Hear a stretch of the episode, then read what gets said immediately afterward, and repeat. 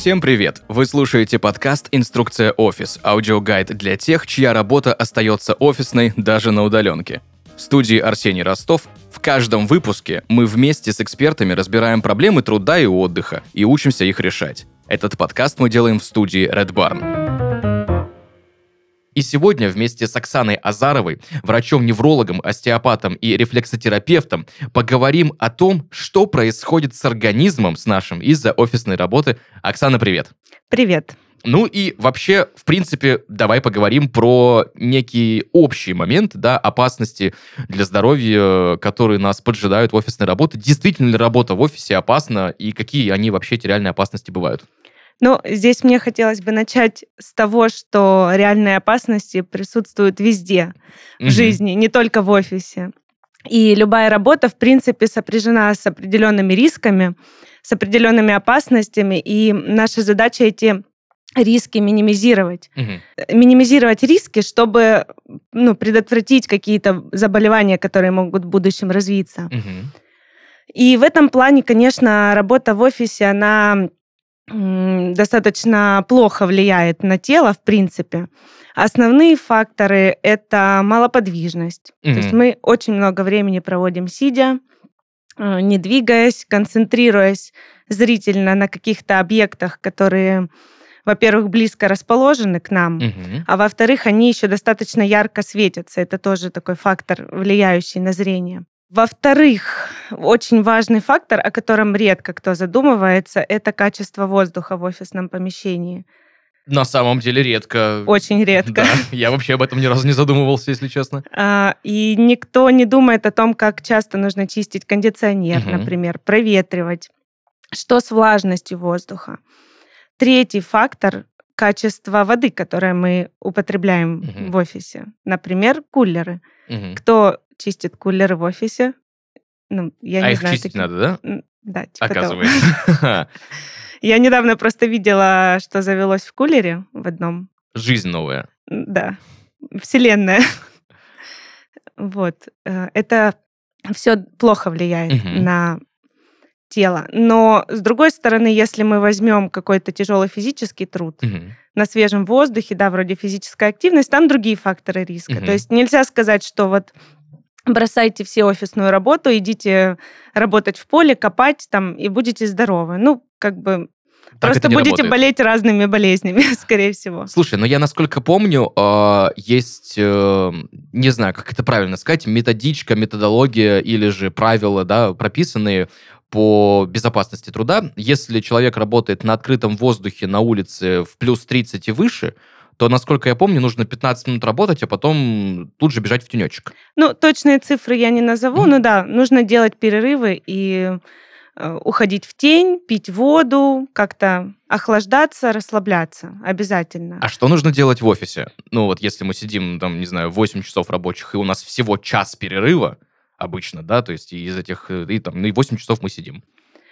Нужно делать небольшие перерывчики, можно mm-hmm. без отрыва от рабочего процесса. Например, сидишь за компьютером, встал, поприседал, поделал mm-hmm. наклоны в разные стороны. То есть каждые полчаса примерно минут пять уделять такой легкой разминке. Но это минимум. И, конечно, когда работаешь где-то, где ты непосредственно общаешься с клиентами, будет странно, ну, когда ты там на кассе, например, mm-hmm. встал и начинаешь делать, да. Но тоже нужно как-то этот вопрос желательно решить. Может быть, более активно проводить тот перерыв, который есть. Но, с другой стороны, когда кушать. Ну, тоже, тоже непонятно. Верно. С другой стороны, а, Оксан, мне это напоминает метод помидора, да, когда да. 25-5, либо же 50-10. Вот, да. Это вот а, Именно к, к нему относится, да? Да, да. Да, круто. А, ну, не знаю, может быть, есть какие-то упражнения быстрые, которые вот э, ты можешь посоветовать физически, или там какие-то, не знаю, наклоны, не наклоны, чтобы прям быстро себя в тонус привести, когда вот сидим, сидим и сидим в офисе? Ну, лучше всего будут какие-нибудь простые банальные приседания. Угу. Отжимания в офисе сложно себе представить, но можно от стола попробовать отжаться. Наклоны в разные стороны.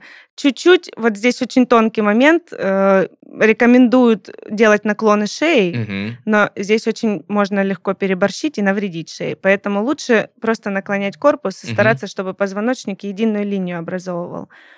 Ну, вот такие рекомендации. И очень важно э, зрительный анализатор свое зрение Мгм. держать тоже в порядке. То есть, когда мы долго смотрим в экран телефона или в экран компьютера, во-первых, у нас зрительный анализатор так устроен, что когда мы смотрим на ближние объекты, Мгм. работают одни мышцы, Мгм. а когда мы смотрим вдаль, работают другие мышцы.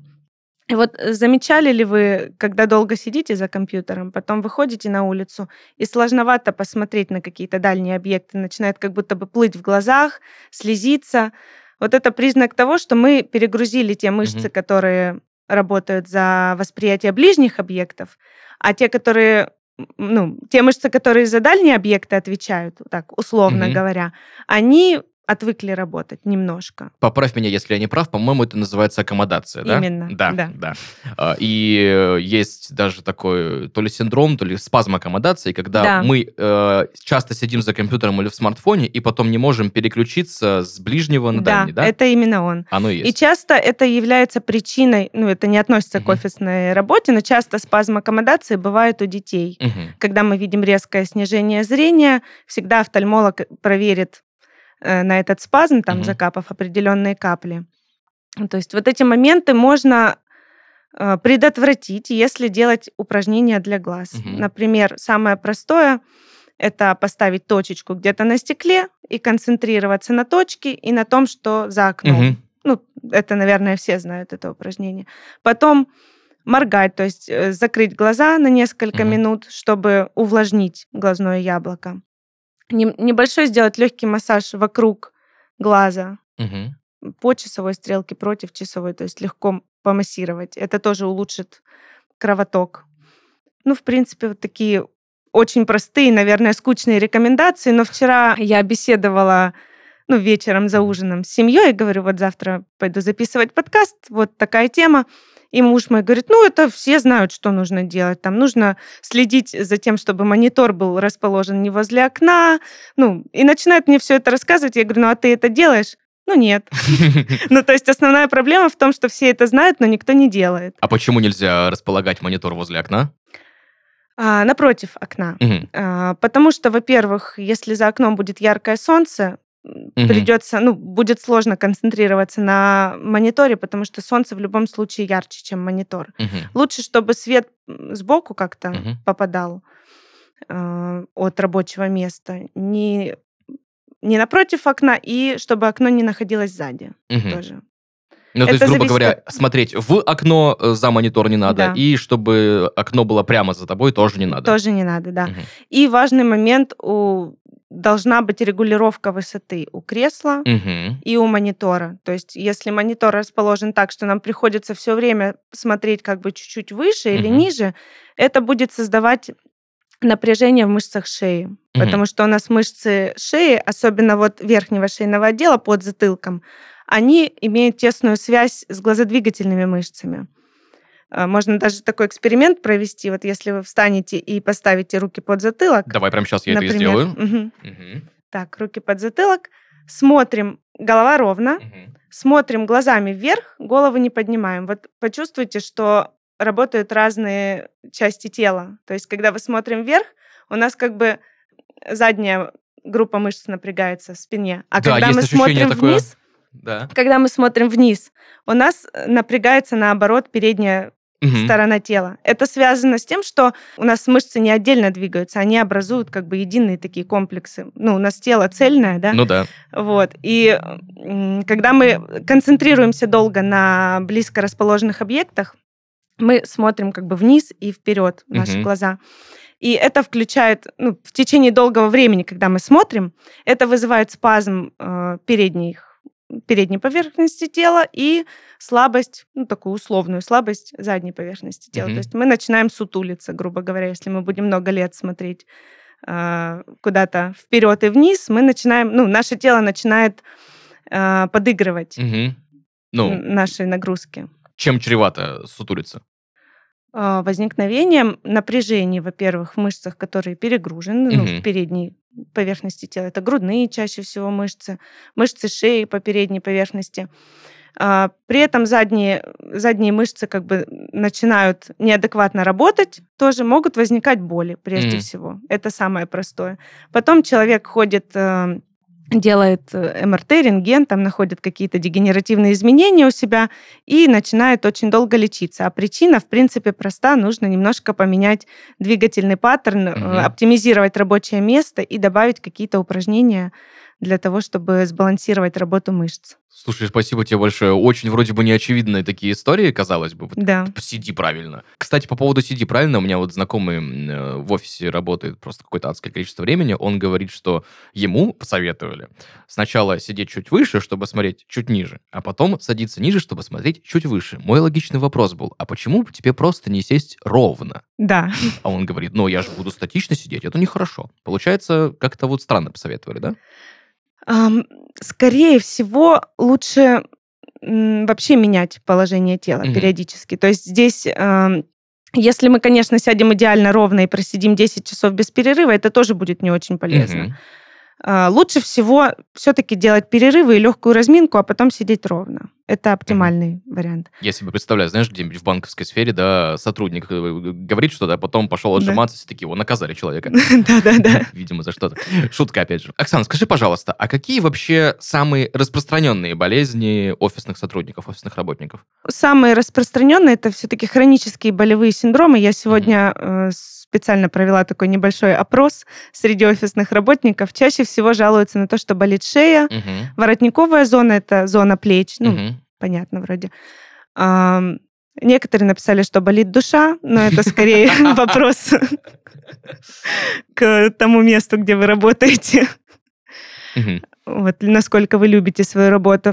Ну и э, боли вообще различные локализации, то есть поясница, там больше таз, ноги, ну Глаза, наверное. Глаза, да. Ну, глаза никто не написал, но я знаю, что глаза у всех болят. Ну, то есть, если... Просто уже это считается как-то само собой, ну, там... Ну, болят и болят, они у да. всех болят, да? Да, да, да. Именно к аккомодации относится вот эта история. Сейчас немножечко в дебри медицины угу. вернемся. Э, я просто все... Мне интересно с своим-то зрением разобраться, да. раз уж есть возможность такая. Э, смотри, Оксан, когда долго сидишь за компьютером, потом делаешь перерыв угу. или не делаешь перерыв, и смотришь на компьютер, и приходится все ближе и ближе, ближе к нему подсаживаться, потому что начинает все расплываться это тоже туда же. Угу. Да, это угу. тоже туда же. То есть нужно... Это переутомление мышц, угу. в первую очередь глазодвигательных, но и мышц, которые внутри угу. глаза отвечают за процессы вот подстройки хрусталика к дальности изображения. Угу.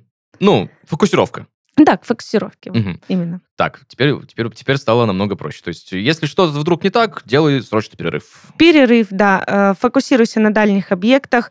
Можно выйти на воздух, подышать. Угу. Это тоже будет очень полезно. Только не курить желательно при этом и не в телефоне сидеть, да, а выйти действительно посмотреть там куда-то на улицу, на деревья, на небо, ну, чтобы изменить среду, в которой находишься. Это на самом деле и для мозга очень полезно, не только вот как-то Эм, просто там подышите свежим воздухом, это э, заводит именно, ну, переводит нервную систему в дру- немножко другой режим mm-hmm. работы. Это очень важно. Круто. Ску- скучно, но важно. Вообще. Скучно, все, скучно, все но скучно, важно. но важно. Ну, у нас очень много вещей важных, но иногда довольно таких вроде бы обыденных. Но мне кажется, если себе это как-то в привычку завести, да то будет намного лучше. Можно просто попробовать это регулярно делать, mm-hmm. там, например, поспорить всем mm-hmm. офисам, да, кто там, что регулярно делаем перерывы, к примеру, да, или разминку, выходим на воздух, дышать, а не курить. Ну или, например, обеденный перерыв на воздухе сделать. Да, если идеально. погода позволяет. В Краснодаре чаще всего позволяет. Это да. Это Анна. Анна – прирожденный флорист. Она прошла множество курсов, получила несколько сертификатов об успешном завершении обучения и мастерски составляет сложные цветочные композиции. Этим делом она мечтает заниматься уже долгие годы, но найти работу для нее сложнее, чем хотелось бы. Все дело в том, что Анна не умеет составлять резюме и зависает над строчкой «Ваши сильные стороны», потому что не может подобрать слов. Но мы знаем, что проблему Анны решат эксперты ХХРУ, потому что они работают быстро, четко и слаженно. Подготовку эффективного резюме и помощь в составлении грамотного плана действий можно смело оставить на них и не переживать за качество. А не нужно только обсудить с экспертом ее профессиональные навыки, компетенции и желаемую должность. Все остальное ложится на плечи экспертов, которые составят не только резюме, но и сопроводительное письмо. В течение четырех рабочих дней Анна получит готовый документ с резюме, которое будет работать на нее. Оксана, подскажи, пожалуйста, как же мы говорим про безопасность, да, про все эти истории, связанные с э, здоровьем, как себя обезопасить, как снизить вообще возможно допустимый вред в офисе? Во-первых, очень важно, как мы проводим время вне офиса. Мгм. То есть в офисе, несмотря на то, что вы там будете делать перерывы, да, разминку, зарядку, это все, конечно, хорошо, но в целом это достаточно мало движения. То есть важно сохранять физическую активность э, до офиса, после офиса. Мгм. Например, как вы добираетесь на работу? Есть ли возможность там пройти какую-то часть пути пешком? Ну или весь путь пешком, мало ли. Поднимаетесь ли вы на лифте или по лестнице? Мгм. Как вы проводите выходные? Лежа на диване или как-то активно двигаясь? Потому что наше тело, оно не предназначено для того, чтобы мы проводили достаточно много времени сидя. Мгм. Оно предназначено для того, чтобы двигаться.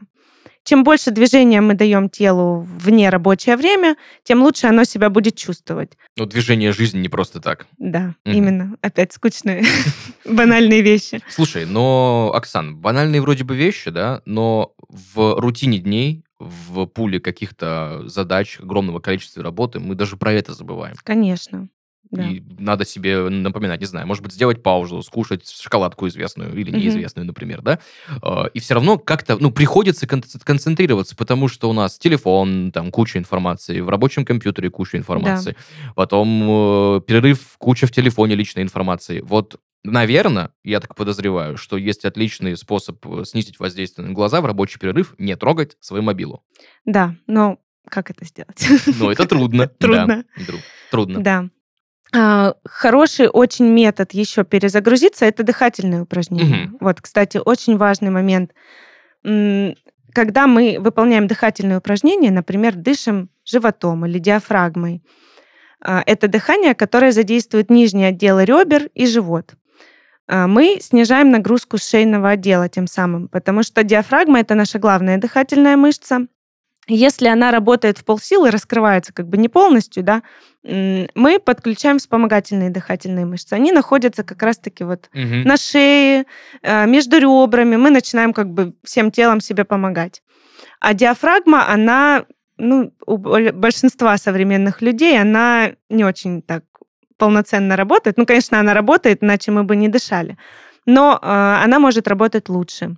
И вот этим диафрагмальным дыханием, дыханием животом с э, расслабленными плечами мы можем как раз-таки поменять паттерн дыхания, снизить нагрузку на шейный отдел Мгм. и ну, как бы более эффективным сделать свое дыхание. То есть мы больше будем получать воздуха. Но нужно, чтобы он был хорошего качества еще. Работает история, так называемая, продышаться. Я э, читал некоторые истории в интернете, что мы, в принципе, в течение дня не очень глубоко дышим. Да, И рекомендуют там раз в день, утром, вечером, днем, когда есть возможность, просто полной грудью за диафрагмой продышать там минуту-две, просто полные вдохи.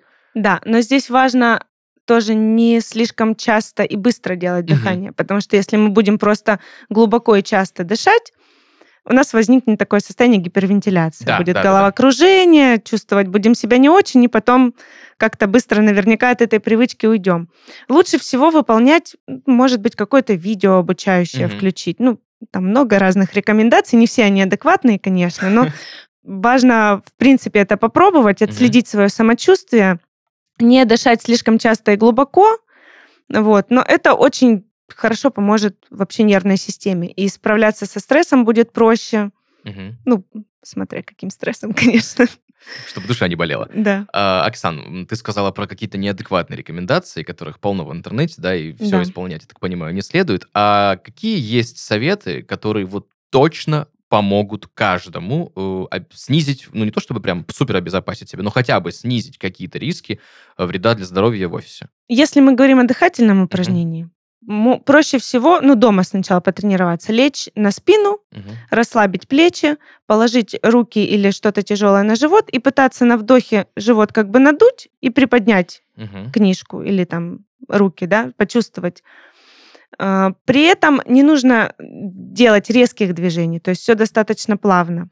Можно дышать в ритм. Например, угу. если есть сложности там с психологические какие-то, да, стресс, тревога.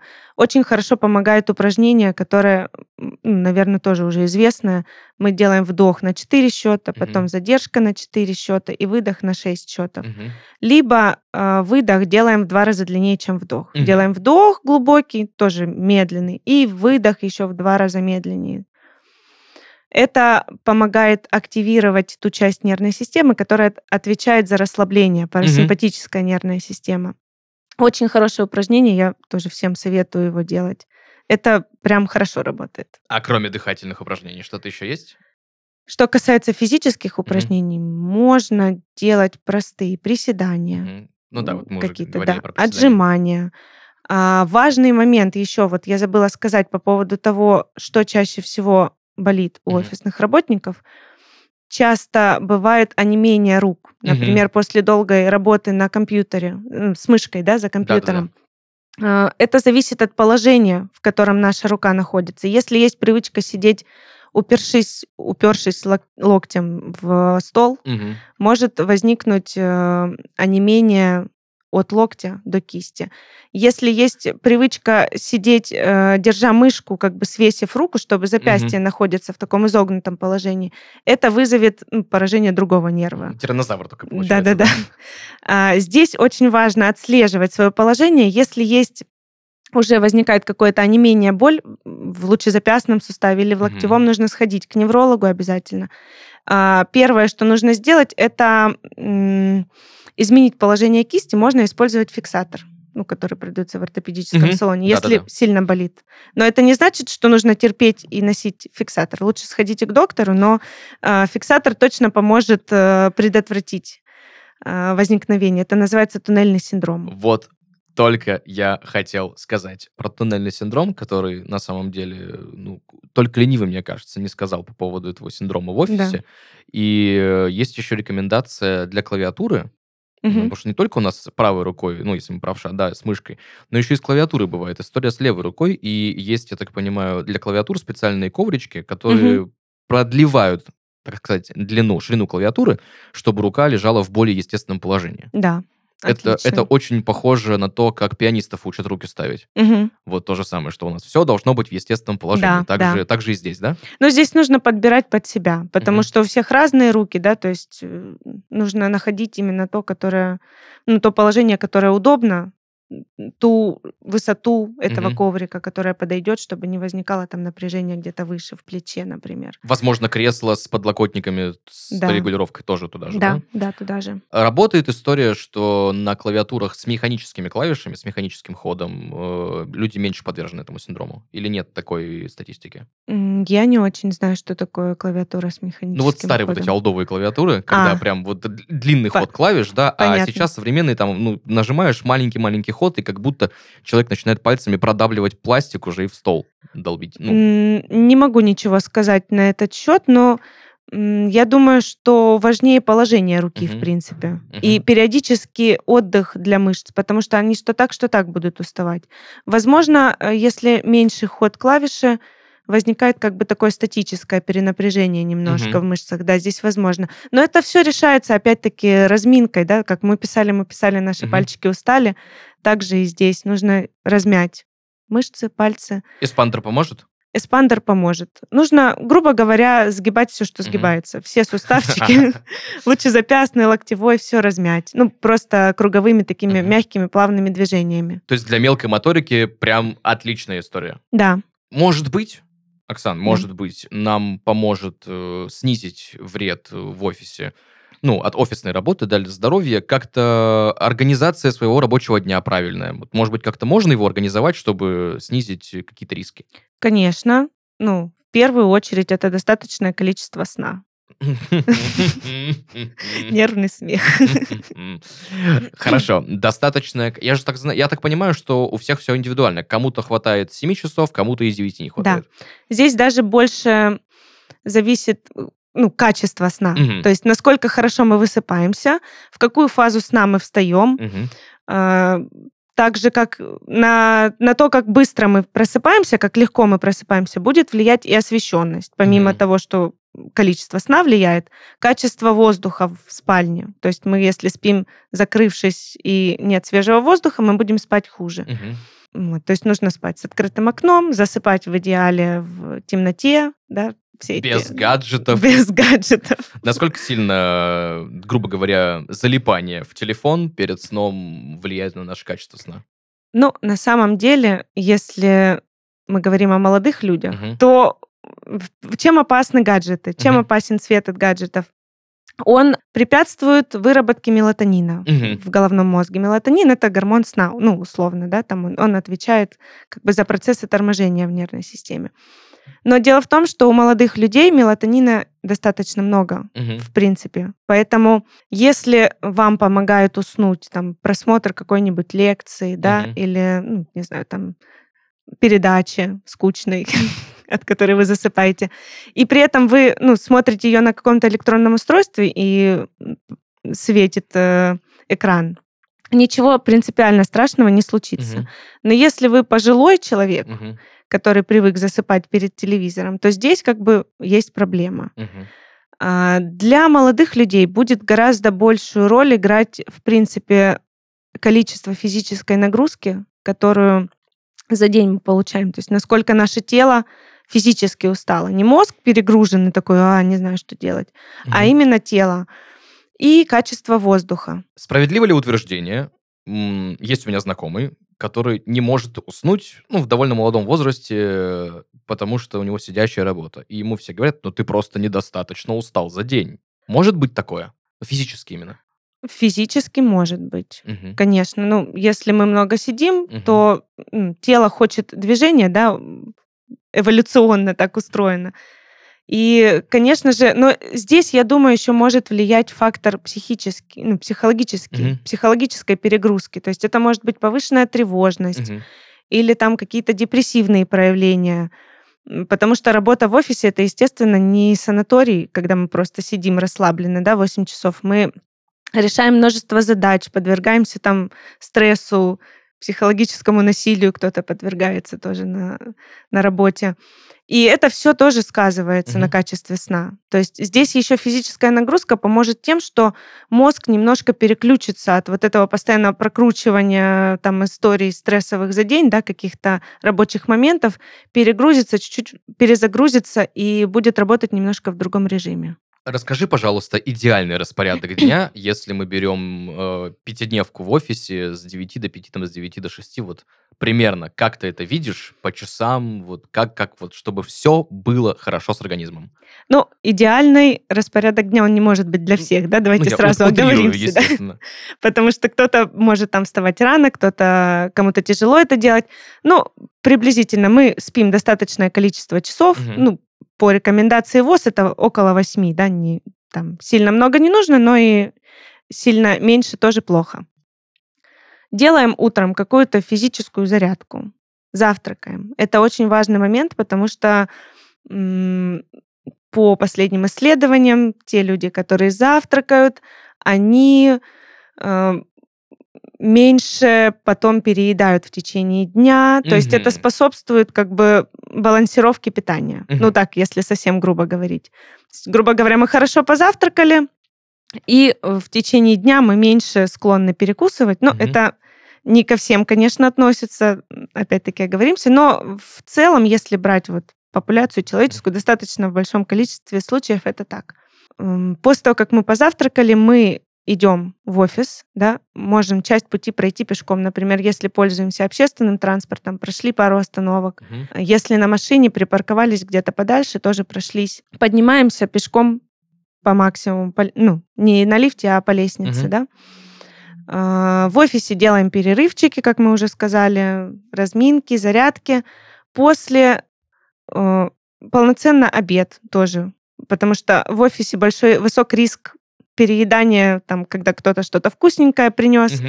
и мы начинаем это есть бесконтрольно. После офиса какой-то легкий ужин и тоже физическая небольшая, ну, какая-то нагрузка. Это может быть прогулка, там, или занятия в спортзале, там, кому что нравится. В целом нужно заниматься физической активностью по рекомендации ВОЗ, опять-таки, это около 150 минут в неделю. М, То есть мгм. это Я полчаса... Нет. Полчаса умеренной физической нагрузки в день, пи- если это пятидневка, да, Мгм. суббота, воскресенье, там выходной. Это минимум, Мгм. минимум. То есть если делаете больше, то вы молодцы. Полчаса. Полчаса. Найти бы эти полчаса еще. Ну, я думаю, опять же... Можно 15 минут утром, 15 вечером. А, вот это уже интересно. Или по 10 три По- В раза. течение дня, да. Да. Ну, опять же, те же приседания, отжимания, как минимум, да, и все хорошо. да. Можно... Ну, это минимум. Мгм. Опять-таки, это не, не так, что мы сделали и все. это включая утреннюю зарядку, да? Или Да. исключая? Включаю. Мгм. Вообще в день. Умеренная физическая нагрузка это нагрузка, вы ее делаете, и вы Мгм. можете спокойно разговаривать. Оксана, давай подытожим, наверное, зачем следить, чтобы оставаться м, здоровым, работая в офисе, какие конкретные нужно себе проставить, может быть, маркеры, теги, вот что, что нужно мне, на что нужно обратить внимание, и зачем следить, чтобы все было у меня хорошо со здоровьем. Такой некий итог промежуточный. Так, э, во-первых, ориентируемся на свое самочувствие. Мгм. Это самый главный критерий. Во-вторых, э, периодически проходим так называемые чекапы. То есть Мгм. э, приходим к терапевту, сдаем анализы. ТОшка. Да, ТОшка. Следим за качеством сна. Важно очень, пожалуйста, запомните, что чувство усталости постоянное а, это не норма. Если вы постоянно устаете, это не значит, что там у вас э, какая-то тяжелая работа или просто период такой. Пожалуйста, идите, потому что за идите, обращайтесь к, спе- к специалисту, потому что за маской э, усталости хронической может скрываться очень много заболеваний.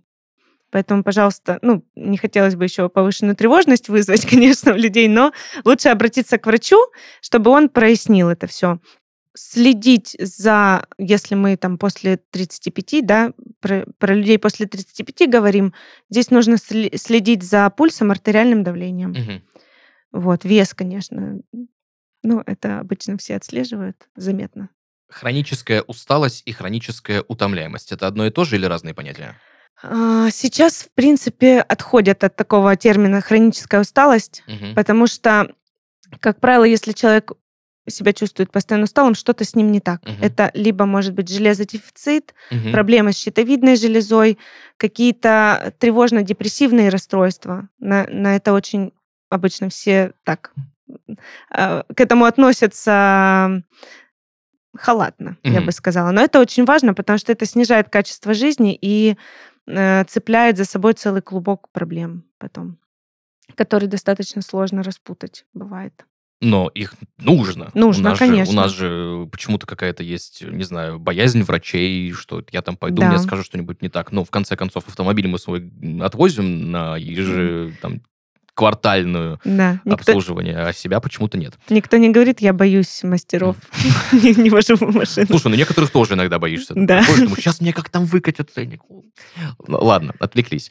Оксан, э, знаешь, что я еще хочу проговорить? Наверное, какие-то хочется мне привести реальные примеры. Вот у меня, допустим, какой момент был? В один прекрасный момент э, я начал пить витамины. Мне Так. близкий человек принудительно подошла и говорит, так, дорогой, все, вот. Вот Время пришло. Время пришло, тебе уже тридцаточка, как бы, а после 30 аптечка все больше и больше становится, Да. поэтому давай-ка мы будем витаминки пить. И сначала вообще незаметно никакого эффекта. Ну, никакого. Ну, ты пьешь их и пьешь. Мгм. Но с течением времени, просто месяца через два, я понимаю, что я прихожу домой в то же самое время, а, ну, я такой, я могу еще вот это сделать, а я могу еще вот это сделать, я не хочу там лежать на диване, можно и вот то-то, и вот то Появляются какие-то дополнительные силы, ресурсы.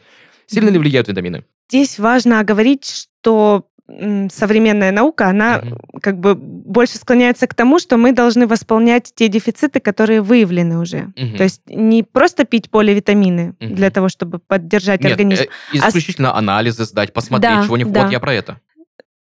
Э, Какие анализы нужно сдать? Нет, я говорю про историю, что вот ты идешь, сдаешь свой чекап, Да. а, смотришь там на общий анализ крови, например, да, Мгм. или еще какие-то истории, там написано, там у тебя нехватка D, B, каких-то есть вот витаминчиков, и вот их по рекомендации пропиваешь. Конечно, это влияет на общее самочувствие и на чувство усталости. Особенно бывает часто дефицит железа, у Мгм. девушек особенно.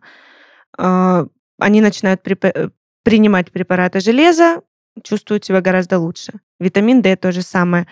С витаминами группы В там немножко сложнее, потому что, как правило, дефицит, он будет проявляться а, такими, скажем, уже близ- ближе к неврологическим Мгм. симптомам. Поэтому ну, здесь ну, усталость тоже будет как такое фоновое состояние, но на первое место выйдут другие симптомы. Поправь меня, если я не прав, что витамины группы В, э, если нехватка одного витамина, то если мы начинаем его пить, он, э, грубо говоря, нивелирует другой, и нужно пропивать целый комплекс. Нет. Так не работает, Нет, да? То нет, так я, не я- я работает. слышал неправду, получается. Ну, Возможно, возможно. где-то, да. В интернете начитался всякого. То есть не читайте в интернете, идите к к профильному специалисту, который, если что-то вдруг э, начинает сбоить в организме, Да. подскажет, что нужно делать и как. А, хорошо. э, Есть куча, не знаю, у меня вот была еще негативная история от э, вредных привычек в офисе. У нас же у многих есть вредные привычки, соответственно, эти вредные привычки мы потом экстраполируем куда-то на свою жизнь. Грубо говоря, вот кофе и никотин. Это такие вот стимуляторы, чтобы лучше работать. Это же, ну, с одной стороны, вроде бы ты думаешь, ну, кофе и кофе, но никотин и никотин, ну, что такого? А потом проходит какое-то количество лет, и, и что-то уже не так, уже не можешь без кофеина. Ну, конечно, кофеин это достаточно сильный стимулятор, и если есть привычка выпивать там несколько чашек кофе Мгм. в день, то это может весьма сильно действовать на нервную систему и Мгм. на организм в целом. Ну, никотин, наверное, все э, знают, да, про то, что он, он вреден. Вот. Но э, кофе может э, вызывать как повышение работоспособности, так у некоторых и наоборот снижение работоспособности, а у кого-то он вызовет э, только какие-то соматические симптомы, там, например, сердцебиение, да, то есть человек все так же хочет спать, но у него там сердце тахикардия, да, сер- сердце слишком сильно бьется, и ему как-то тревожно от этого. То есть здесь э, важно отслеживать, как кофе действует именно Мгм. на вас. Это зависит от э, не буду вдаваться в детали, но это зависит от того, э, какой тип рецептора у человека генетически, э, в, как- в каких тканях он больше, больше этих рецепторов, да, и в зависимости от этого кофе действует чуть-чуть по-разному на нас всех. Да, бывает же история, что кому-то хватает, э, не знаю, там, чашки капучино, что взбодриться, а кто-то пьет ристретто, там, супер концентрированный и, и вообще не работает. Да. Кому-то вообще помогает зеленый чай, например. Конечно. Да. Еще что хотела сказать, что оптимальнее кофе пить не утром, как многие из Мгм. нас там за завтраком сразу проснулся и кофе выпил, а в обеденное время, например, либо через два часа после того, как после пробуждения. Это зависит от активности рецепторов, опять же. Мгм. Мы им даем немножечко уже адаптироваться к тому, что новый день начался, и тогда уже пьем кофе. И наступает не такой, ну, эффект получается чуть-чуть подольше Мгм. от кофе. Если мы пьем кофе сразу после пробуждения, кофеин занимает рецепторы Мгм. аденозиновые, и потом, когда действие кофеина заканчивается, на эти рецепторы обрушивается сразу большое количество аденозина, и мы чувствуем прям резко, Мгм. резкую усталость и слабость. А влияет ли еще на время при, м, на время употребления кофеина тот факт, что у нас в течение дня в разное время вырабатываются разные гормоны? Давайте немножечко отойдем от темы, да? Мгм. Кофеин, он действует на аденозиновые рецепторы. Мгм. Аденозиновые рецепторы, они на поверхности клетки находятся, и они реагируют на э, молекулу, которая называется АТФ, Мгм. которая э, аденозин-трифосфат. Это наша главная энергетическая такая, ну, молекула, Мгм. которая участвует в энергетическом обмене. А когда этот аденозин-трифосфат теряет фосфаты, Мгм. мы начинаем постепенно уставать. Мгм. Вот он сначала аденозин-дифосфат, потом аденозин-монофосфат, и э, потом просто аденозин. И вот когда этот аденозин цепляется на рецептор, мы чувствуем прям сильную усталость. Мгм. А если, соответственно, кофеин прицепился утром на этот рецептор, да, а мы в это время устаем, устаем, аденозин накапливается, потом кофеин уходит от рецептора, потому Мгм. что его ну, срок действия закончился, и на эти рецепторы обрушивается сразу много аденозина. И мы резко... Резко устаем. Здесь, ну, я бы не сказала, что это зависит как... Наверное, конечно, это зависит в целом от гормонального фона, но конкретного влияния я не могу сейчас сказать, что вот естественно, тут и освещенность Мгм. играет роль, и ну, наше состояние психологическое, да, там концентрация нейромедиаторов, э, тормозящих и стимулирующих в го- в головном мозге, это все будет влиять. Но таких конкретных э, влияний я назвать сейчас не могу. Были ли истории, когда человек работал в офисе, где плохое качество воздуха, как ты говорила, плохой кулер, да, с Мгм. непонятной водой, возможно, отсутствие каких-то перерывов, и вот он переходит в офис, где нормальная вентиляция, хорошая вода, где хороший график рабочий именно в течение дня, когда можно позволить себе какие-то перерывчики, и вот на- на- м, намечается у человека положительная динамика. Ну, такое, конечно, есть, да. Мгм. То есть э, и психологический климат в коллективе Мгм. влияет, и какие-то м, офисные мероприятия. Это, это все влияет, и такие примеры, да, действительно есть. Очень хорошо еще на сплоченность коллектива влияют вот, вот эти перерывчики. Вот Мгм. тоже был, были у меня примеры такие, когда всем офисом договаривались, например, там делаем столько-то приседаний за день. Мгм. И это как бы укрепляет такой тимбилдинг, да, и одновременно за здоровьем следят.